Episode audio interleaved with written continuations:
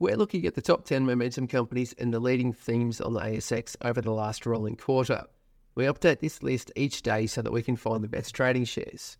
I'm Christopher Hall, and this is Finer Market Points, where we connect the leading market themes and the top performing companies for better trading. And these top 10 performing companies from a momentum perspective from the ASX for the 9th of August 2023. We start off at 10th place in being Pilot Energy. PGY have put on 46% for the quarter.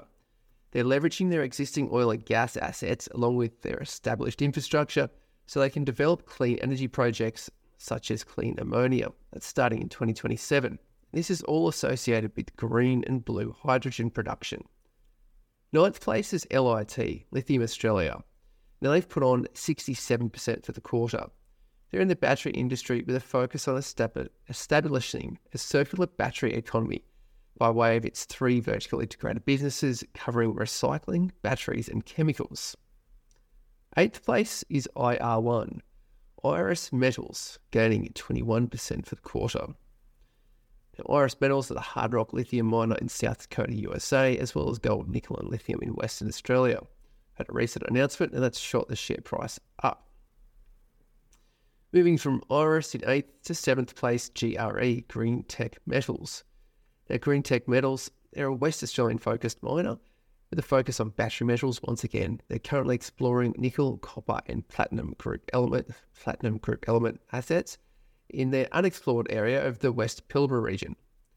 Then we have 6th place, City Chic Collective, CCX, 72% gain for the quarter. They engage in retailing of women's clothing in Australia, New Zealand, South Africa and the United States through various brands.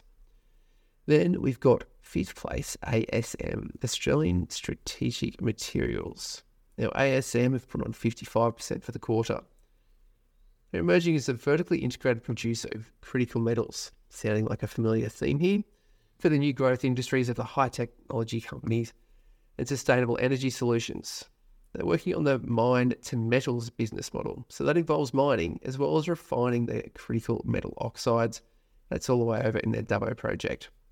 The project is containing things like rare earth, zirconium, niobium and hafnium, a lot of those rare earths. So they're processing those into high purity metals and alloys at their own metal plants. That's a bit of a key difference for most miners. 4th place is LLI, Loyal Lithium Limited, 68% gain for the quarter. Loyal Lithium, you might have guessed, battery metals miner. They've got a controlling stake in the Hidden Lake Lithium Project in Yellowknife in the Northern Territories of Canada.